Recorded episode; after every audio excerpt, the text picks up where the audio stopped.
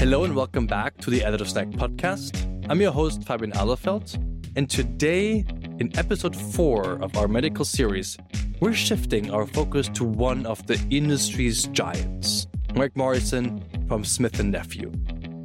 With decades of experience in both additive manufacturing and material science, Mark is a true authority in that field. Together, we'll explore the significance of material science in additive manufacturing. We'll delve into Smith & Nephew's journey and discover their achievements, including producing 100,000 patient specific applications. Mark will also highlight the key applications driving AM adoption and the importance of porous structures in the medical space. We'll also touch on the patient specific perspective, the challenges of integrating AM into big business, and how the industry is navigating the experience gap between traditional methods and modern additive manufacturing. So prepare for an enlightening journey into the world of medical additive manufacturing. Mark, welcome to Additive Snack. Thank you for having me. So, Mark, you're one of the most experienced engineers and researchers in the additive manufacturing space when it comes to medical devices and the medical industry. How did you get there? How did you get into additive manufacturing? Really by chance, honestly. We had a reorganization in research at Smith and Nephew in about 2011 and I just became responsible for our, our research and additive manufacturing. So really just happenstance to some extent, right? Mm-hmm. And have been working in that area now since then. So about 12 years. Awesome. Really good chance that you got in there. And you have a strong background in material science. How does that play into your work today? And also, why did you get into it? That's a good question. So, I, as a material scientist, I would say it's integral to additive manufacturing, uh, whether it's polymers or metals or ceramics. Um, so, and, and, I think it was also, uh, you know, one of the primary reasons that I was asked to lead our research on additive manufacturing in 2011 is because of that background. Mm-hmm. So, I got into material science uh, because uh, actually, just the introduction to uh, introduction to material science class I had to take as a uh, as an undergrad. It was Material Science 201, and it fascinated me understanding why materials behave the way they do, and how if you change the processing, you can change the structure, and that changes the properties. So, just that understanding, which is really what drew me into engineering as well, is just understanding why things behave the way they do and how you can affect those things and, and mold them to what you want to some extent. Yeah. And here, additive also, I believe, is a very unique process that is able to change material properties as it as we go and throughout throughout a print. So you're now at Smith and Nephew, and besides yourself being one of the leaders in additive manufacturing, also Smith and Nephew is one of the leaders in, in additive manufacturing and and additive. What first got Smith and Nephew looking into into additive as a potential manufacturing technology? Well, so I can't speak from firsthand knowledge, but we, we started in patient specific instruments uh, printed out of nylon, like a lot of the orthopedic industry get, did. I think additive manufactured had progressed as a technology, as a manufacturing method at that point, that it was viable to do this uh, at scale in production. And so we we got our feet wet there first with patient specific instruments for knee arthroplasty. Mm-hmm. Uh, really, the only way that and that product across the orthopedic industry is feasible is through additive so, for example, you know, we've made hundreds of thousands of unique uh, patient specific instruments. Mm-hmm. Each case uses two instruments. So we've done over, you know, hundreds of thousands of those cases. And there's just no way you could feasibly do that economically other than additive manufacturing because out of all those, right, none of them have been alike. Mm-hmm. So it just wouldn't have been possible. Yeah, for sure. And when did that journey start? How many years ago? Uh, at least 2007, I would say. Uh, we launched, I think, that first patient specific instrument around the 2008 timeframe, I believe. Okay. Okay. So let me do my math here. More than uh, 15 years, you guys have been in an additive manufacturing. What are some Correct. of the applications that, that we're seeing today that Smith and Nephew believes additive manufacturing can add value to? Yeah, if you look at Smith and Nephew's products, other than uh, those patient-specific instruments, if if you look at uh, both Smith and Nephew products and the industry as a whole, what you see is uh, just about all the products that are out there to date involve a, a porous structure for cementless fixation or mm-hmm. bone ingrowth. Mm-hmm. And that was really the driving factor initially for metal AM in orthopedics because it allowed a lot of design freedom, as you often hear with additive, in terms of what does that porous structure look like, and therefore how does it behave, and how does bone respond to it. It allows design freedom in what is the friction of that porous structure against bone. It helps to have high friction against bone to get good initial fixation when that implant is put in place in surgery. Mm-hmm. And then also it gives design freedom in terms of the device itself that might incorporate a porous structure. We were no longer tied to the paradigm that we had been in since uh, cementless implants really started in the 70s, which is you have to first have a solid substrate, a device upon which you apply a coating with really limited ways of doing that. And so additive manufacturing really opened up that design space and and that's where Smith and Nephew, as well as all of our competitors in orthopedics, saw the initial uh, beachhead uh, or value proposition for additive. And then it's only grown from there. I would say, you know, it seems like the next frontier there is in patient specific implants mm-hmm. in particular. Again, just like the instruments, that's really only economically feasible probably by additive. Okay. Okay. So the the porous structures that we can create through the the additive manufacturing process are the one of the key value adds that attract the medical industry towards towards additive manufacturing. What are the implications for patients out there where today I get an additive manufacturing implant compared to a conventionally manufactured implant in the past? That's a very good question. So ultimately, you know, patient benefit is shown by clinical data, mm-hmm. which we're gathering, but it takes a long time, unfortunately, because say hip and knee replacements, for example, work extremely well, even conventionally made. Mm-hmm. Um, and so it takes a long time to show a real clinical benefit to the patient uh, of collecting clinical data and, and analyzing it and showing that. So I would say you know, as a whole, it's probably still a little inconclusive. Mm-hmm. Yeah, and I could imagine that what you just mentioned earlier that the the trend of moving more towards patient specific implants must have also a impact on on patients uh, down the road as well. Yeah, I think it could very well. That's certainly the theory is that what we've done since the beginning of orthopedics essentially is we make you know fixed sizes of implants and the surgeon makes the patient fit an implant mm-hmm.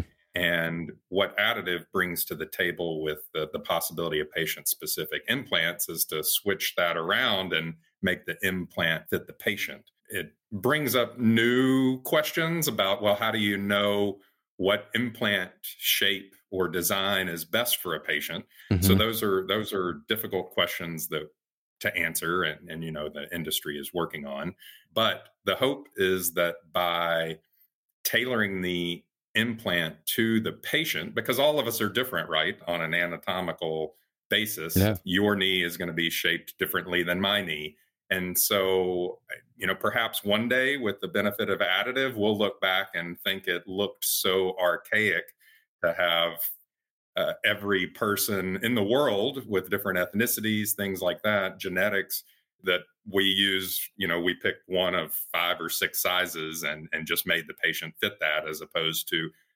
just say printing a, a device that perfectly fits that patient that matches their anatomy, their soft tissue, etc. Yeah, maybe we'll get there one day with the help of additive. Yeah, let's let's truly hope so. And we just talked about a lot of opportunities that additive manufacturing offers from optimized porous structures to potential patient specific implants, also moving from instruments all the way to implants.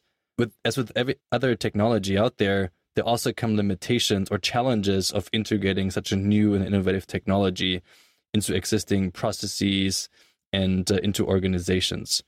What are some of the challenges and limitations you see with additive in the medical space?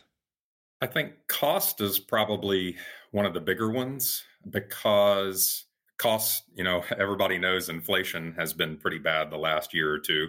No different in our business. Uh, everything we buy as raw material, for example, has gone up. And unfortunately, unlike maybe at the grocery store or a restaurant, we just can't necessarily freely increase our prices to accommodate that. Mm-hmm. But even before the last few years of inflation, it could be challenging to accommodate the higher cost that often comes along with uh, metal additive manufacturing in particular. And so I think that that has shaped the initial applications in, in orthopedics. I think it certainly has at Smith and Nephew as to where there is a value proposition to be made for additive in medical devices. For example, Smith and Nephew started in revision hip arthroplasty. So revision hip arthroplasty meaning the patient's already had one hip uh, implant. Mm-hmm. It for whatever reason it has essentially failed and needs to be replaced. So uh, that second or or third or fourth, if necessary, hip implant is called a revision. And so those are often difficult surgeries. They require a lot of uh, building blocks to uh, and options to be available there in the OR to accommodate the surgeon and whatever he finds when he goes to pull that old implant out and put a new one in. And so, because of that complication, um, often reimbursement for those procedures is higher. And so, therefore, uh, because those reimbursements are higher, they're more complex cases, uh, they can more easily accommodate, I would say, maybe a higher cost uh, or price point uh, associated with additive. But there are certainly a lot of applications, for example, where additive might be of value today in medical devices, but it's not being used because it just isn't feasible financially, let's say. Mm-hmm. That's the first hurdle I think about. And I think things are getting better every day. Uh, you know, the industry, AM industry is very focused on this. Powders, for example, have certainly come down in cost as more, there's been more competition to provide those, manufacture those, and sell them. Printers are getting faster, with, which helps with costs. So I think we're making progress there.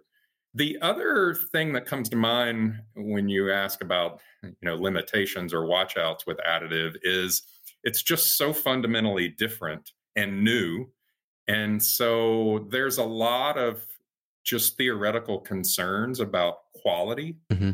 The way I always address this or kind of uh, explain it is that collectively humans have thousands of years of history with casting metals, with forging, with machining. You know, in contrast, we have what about 25 years or so max? I guess 30 now. If you go back to Chuck Hull in 1983 inventing yep. uh, vat photopolymerization. So compared to thousands of years, you know, we have very limited experience with additive. And so there, and it's new, right? It's mm-hmm. new to me- relatively new to medical devices. So there are certainly concerns where with conventional materials, we might order rods of Ti-6 4 that we receive in that have a certificate of conformance, very well uh, documented uh, again, thousands of years of history. We have decades of experience with buying titanium rod and machining implants out of that. So that's very comfortable for us, mm-hmm. in other words, in terms of quality and known issues that we could run into. In contrast, additive, we're, we're buying powder and we're converting that powder directly into an implant. There are no intermediate materials, raw materials, rod stock, et cetera, that we can characterize. And this conversion from powder to a near finished medical device takes place over, you know, say it could be anywhere from say 12 to 50 hours, depending on, you know, the printer, mm-hmm. the height of the device, et cetera.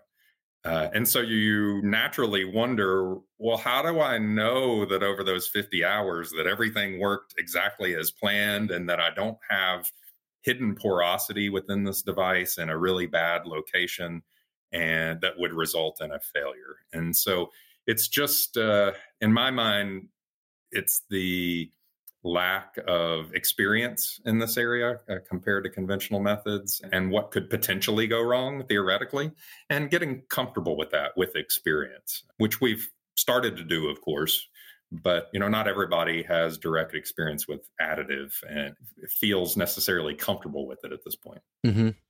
so when it comes to qualifying additively manufactured implants let's say what role does the fda play here to help organizations get through well their certification process really to get a device on the market so when we started our journey, there was nothing from the FDA, really. Mm-hmm. We were left with uh, using uh, standards and FDA guidance documents that were drafted, you know, sometimes a decade or more ago for conventionally made materials. And so we kind of had to guess as to how we should uh, use those or adapt them to additive and that caused a, a lot of heartburn and sleepless nights in some cases.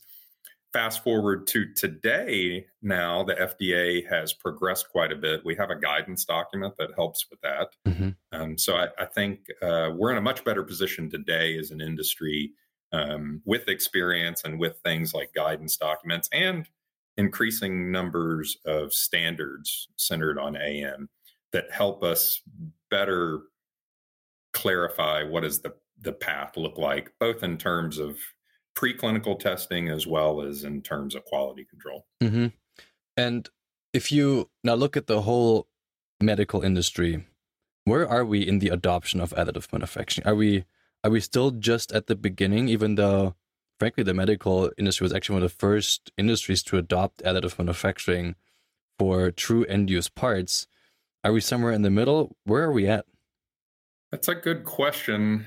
I don't know, I guess would be the short answer. I would tend to say we're close to the beginning because it's been a relatively short period of time, right? Since it's 15 years, but in orthopedics, for example, you know, our product life cycles are are typically measured in several decades. So we're really just getting to maybe second generation AM implants uh, in some cases mm-hmm. in the orthopedic industry. So I would tend to say we're at the beginning. On the other hand, you know, there's some some people maybe think that uh, one day we'll be printing everything, right?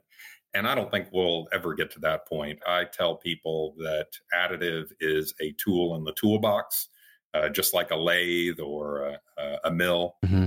And I don't think we're ever going to get to the point where we print everything. It's a tool in the toolbox. It makes sense to use it in some applications and some it doesn't. Mm-hmm. Uh, I think the number of applications where it does make more sense will will get broader in the future, uh, definitely. But uh, I think there'll always be a place for conventional manufacturing. Say, yeah, I couldn't agree more, and I think that's a a resounding opinion in the additive manufacturing space as well. That we will not replace conventional manufacturing. Neither do we want to replace conventional manufacturing. Right. It's a perfect match, actually, for many applications where I build near net shape and I machine uh, certain surfaces afterwards. If we now look a bit into the future, you mentioned, you know, additive manufacturing has already progressed a lot. We were able to bring costs down significantly through hardware optimizations. Uh, software is playing a bigger and a bigger role in optimizing not only the speed of additive, but also the quality assurance side of additive. What are you most excited about when you look into future applications, into future devices? Where are we not today, but where could additive manufacturing have a, a great impact? Yeah, I'm most excited today about the various AM modalities that are really improving. You know, we've been focused thus far on laser powder bed fusion primarily. Mm-hmm.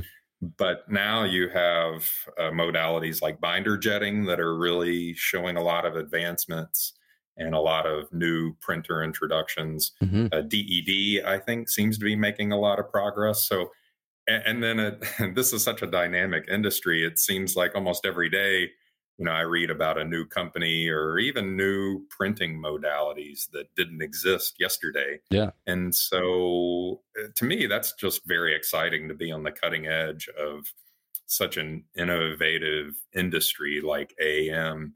And that's what I really like about my job is is being at that forefront and looking for new applications where it could add value to our company and, and to patients ultimately. Sure. And you know, I think you just landed out perfectly. The, the additive manufacturing space can be very confusing, especially for folks who are just trying to get into it and are trying to understand what does additive mean for me and for my product and for my team and my organization. What kind of advice could you give somebody who may be in the medical space and is trying to understand how do we get into additive and how do we how do we make the right decisions? Yeah, that's a tough one. It is complex. I act basically as a liaison in my current job, or an evangelist, I guess, uh, is another way to put it for additive within the company to educate people on what additive might bring in their applications, bring to the table.